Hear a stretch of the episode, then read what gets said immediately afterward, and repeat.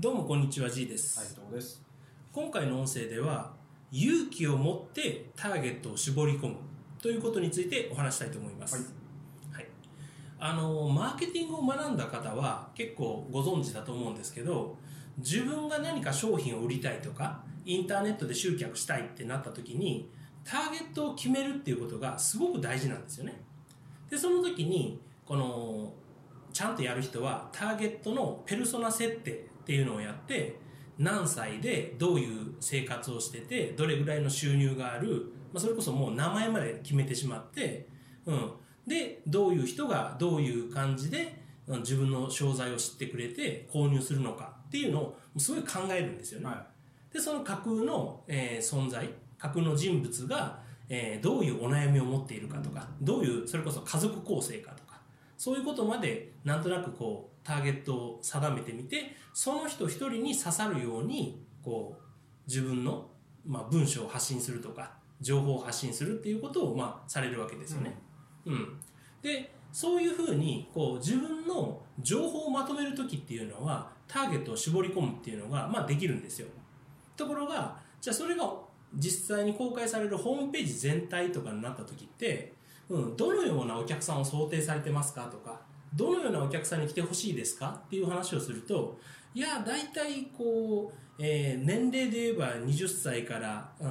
えー40歳ぐらいまででとか、うん、で、うん、大体女性の方で、まあ、仕事は、仕事していらっしゃる方も主婦の方も両方いて、みたいな感じで、なんか、いきなり、リアルに自分のとこにあの集客しようとなると、すごい広がりやすいんで、広がるんですよね。うん。もう、笑い話みたいな話ですけど、本当にもうなんか、10代から50代までみたいな、いや、買ってくれるのは誰でもいいですみたいな広がり方をすることって多いんですよ。うん。で、こういうのって、なんだろうな、あの、会社としてそれを言う人っていうのは、自分のお客さんが見えてないっていう意味でもやばい話ですし、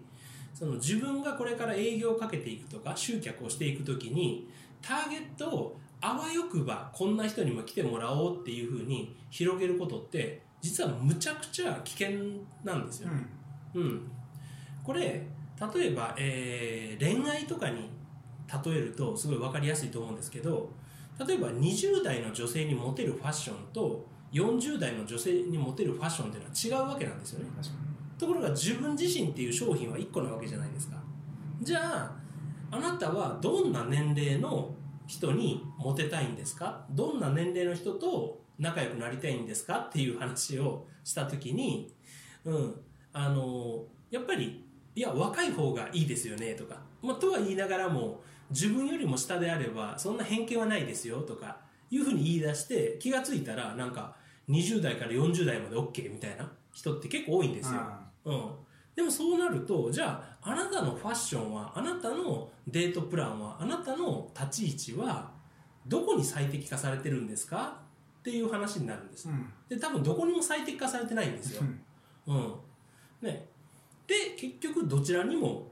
持てずに、全て失敗して終わるんですよね。だから、そういう時は非常に勇気を持って、それこそ、えー、なんか、さ31歳から35歳までの4歳の間でみたいな。これぐらい絞らないといけないんですよ。最近よくそのマッチングアプリとか、そう SNS とかあると思うんですけど、そういうのでも、ね、お会いしたい人の年齢条件とか、お見合いとかあると思うんですけど、あんなんでもそうで、結局広げれば確かに情報上、画面上はマッチするんですよね。ところがそんな人にいくら、例えば、いいねを送るとか、連絡、アプローチを送ったとしても、ほぼ意味がないんですよ。うん。で、えー、稀に向こうの気分一つで帰ってくることがあったとしても、じゃあその先に繋がるのかとか、出会えるのか、結婚できるのか、おつあお付き合いできるのかっていう話になってくると、ほとんどの場合がもう無意味なんですよね。で、自分のリソース、時間とかお金とか、やり取りする根気とかいうリソースが有限であるっていうことを分かっていれば、その、えー制約確率の低い人間にアプローチをするっていうのは、無駄でしかないわけなんですよ。うん。だったら、最初から成功確率の低い人間を、その自分の見込み客のリストに入れちゃいけないんですよね。うん。だから、ものすごく狭く、一番この年齢層の人、この性別の人、この、えー収入層の人とか、そういうふうな人がターゲットなんですよっていうのをすごく狭い範囲で絞って決めてしまってそこの中だけにもうあのコミットしてアプローチする、うん、少なくともその年齢層の中の人に言えばものすごいバッチリハマるよと、うん、もう誰からも好かれるよぐらいのレベルに自分を高めていかないとやっぱりそもそも何一つ手に入らないっていうことなんですよ。うん、こういうこのあわよくばとかいやもう全然違うお客さんが買ってくれてみたいなエピソードってやっぱりあるんですよね。うん、例えばですけど中学生にも分かるなんちゃらみたいな感じですごくあの初心者向けの教材を作ったら意外と年寄りが買ってくれたと、うん、うん、つまり中学生にも分かるように簡単にしてあるんであれば年寄りの自分でも分かるんじゃないかと思って買ってくれた人がいたんだと、うん、だから、えー、その初心者向けの教材なんですけれど中学生とあと老人をターゲットにしていますみたいに思っちゃう人いるんですよ、でもそういうふうにこうインターネットとかエピソードっていうのは数百人に一人数千人に一人のレアなケースをなんか持ってくるんですよね、うん、でそれを聞いた時ってやっぱり目新しい情報だからアハ体験みたいなものが起きてへえすごいそんなことがあり得るんだとかそんなものが売れるんだっていうふうに思ってじゃあ自分もっていうふうにそのものすごい例外的なものを自分の中の可能性の一つに据えてしまうんですよ、うん、で可能性があると思ってしまう。つまりそういったターゲットにもアプローチしてしまうっていう恐ろしさがあるんですよね、はい。これはほぼ意味がないんですやっぱり。うん。あの、可能性があるっていうのは、ね、それは0.0000何パーセントとかいう話になってしまえば、絶対に可能性がないことはないじゃないですか。うすね、うん。可能性がないことを証明できない。悪魔の証明になっちゃう。だから、ね、よく言われる可能性じゃなくて蓋然性で考えないといけないとか、うん、とか言うけど、あの実際に起きないんですよね。低い可能性のことはそもそも。うん。だから、あの、すごく絞り込んで分かりやすく、うん、自分がここの人なら売れるとか、こういう人がたくさんいるとか、うん、そういった、まあ、安全牌みたいなと範囲ですよね。そこで戦うしかないっていうことなんです。うん。なんかね、本当あの、特別な話ってみんな喜ぶんですよね。うん、例えばヤフーオークションで、えー、片方だけの靴が売れたと、うん、うん、右側だけの靴が売れた、うん、なんでだっていう話になった時にヤフオクを知らない人ほどえなんでだろう？片方だけの靴なんか買ってもしょうがないじゃないか。って言うんですよ。ならどうも左足が義足の人が買ったらしくて、はい、うん、左足が義足の人が自分は右しか足がないから右しか靴がいらないからって言って右右の靴だけを買ったと、おおすごいエピソードだ。じゃあもうたとえ右足だけの靴であっても売れるかもしれないお宝なんだみたいに抱え込んでるちょっとかわいそうな人をリアルに見てるんですよね、えー、うん。いや売れないからと、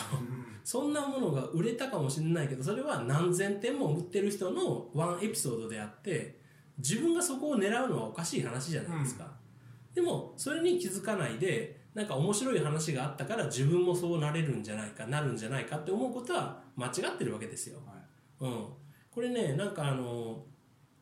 実際こういう今今って情報がすごくいろいろあるから都合よく都合よく情報を解釈して間違った方向に進む人って本当多いんですよね。うん、実際に私も言われたパターンであの売りたい商品のコンセプトをもっと絞り込まないといけませんよと。そんなふわっとしたものだと今のように分かりやすいコンセプトの商材が乱立してる中で